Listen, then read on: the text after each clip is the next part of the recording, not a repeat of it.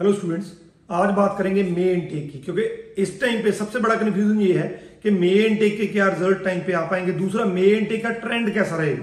अब तक कैसा रहा है और इसके बाद कैसा रहेगा? और इसमें सबसे ज़्यादा इंपॉर्टेंट क्वेश्चन जो है, वो स्टूडेंट्स का इस चीज़ को लेकर है कि क्या हम जा पाएँगे जहाँ हमें फिर से डेफर करना पड़ेगा।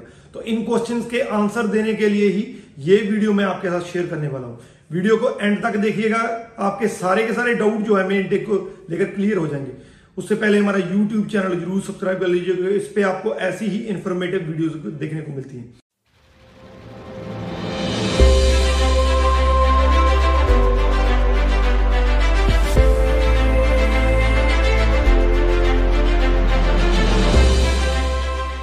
तो बात करते हैं मेन टेक की। सबसे पहले बात करते हैं कि मेन टेक के रिजल्ट्स का क्या बन रहा है। जो मेन टेक के रिज़ल्ट हैं, वो आ रहे हैं।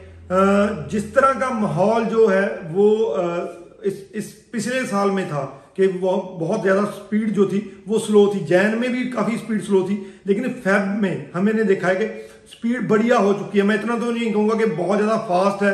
एक दिन में बहुत से रिज़ल्ट आ रहे हैं बीपीआर आ रही हैं, लेकिन फिर भी पहले से जो है वो काफ़ी इंप्रूवमेंट है, काफ़ी ज़्यादा स्टूडेंट्स को उनके रिज़ल्ट मिल रहे हैं। तो मेन टेक जो है, अगर इस तरीके से ये रिजल्ट्स मिलते रहे, जैसे कि हम अगर इस टाइम की टाइमलाइन की बात करें तो नवंबर के रिजल्ट्स काफ़ी बड़ी गिनती में आ रहे हैं। इसके साथ दिसंबर भी शुरू हो चुका है।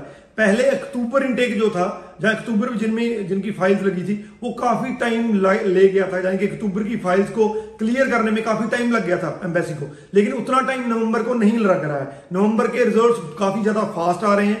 साथ में दिसंबर के रिजल्ट्स भी शुरू हो चुके हैं। अगर स्पीड इसी तरह से इंक्रीज होती रही तो मोस्ट प्रॉब्ली जो है मेन टेक के रिजल्ट्स आपको अप्रैल तक मिल सकते हैं।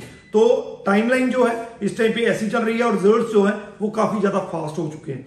जब हम वीज़ा ट्रेंड की बात करते हैं तो के रिजल्ट्स कितने पॉजिटिव आ रहे हैं तो काफ़ी ज़्यादा फ़र्क पड़ा है अगर हम इसको कंपेयर करते हैं नवंबर और दिसंबर के साथ। नवंबर और दिसंबर में बहुत ज़्यादा वीज़ा आए थे। एक तरह से ये हो गया था स्टूडेंट्स को कि अब कनाडा के वीजाज आना बंद हो चुके हैं। लेकिन फिर से, जब से फेब स्टार्ट हुआ है, जैन में फिर भी एक थोड़ा सा कोल्ड था काम लेकिन जब से जो फेब स्टार्ट हुआ है, तब से कहीं ना कहीं पे बहुत ज़्यादा चीज़ें सुधार हुई हैं इंप्रूवमेंट काफ़ी ज़्यादा हुई है।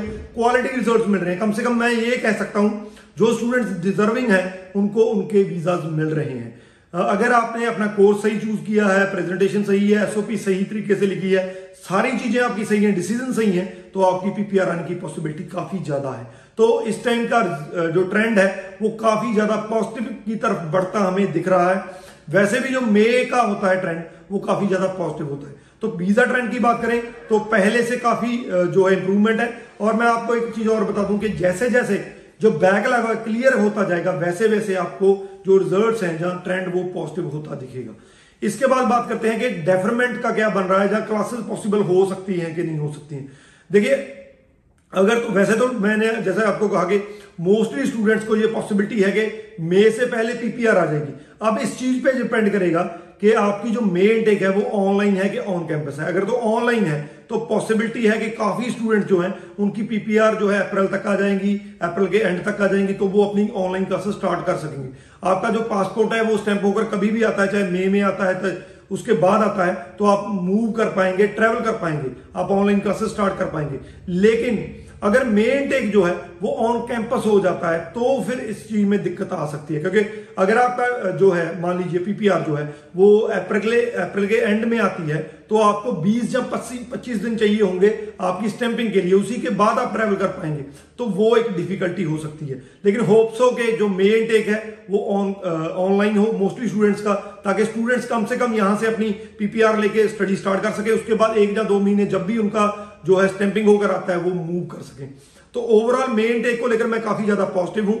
इसमें जो स्पीड है पीपीआर की, वो भी इंक्रीज हुई है।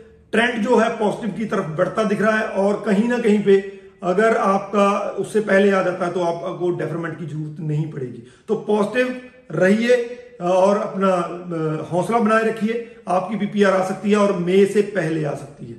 Rajvi Chahar thank you so much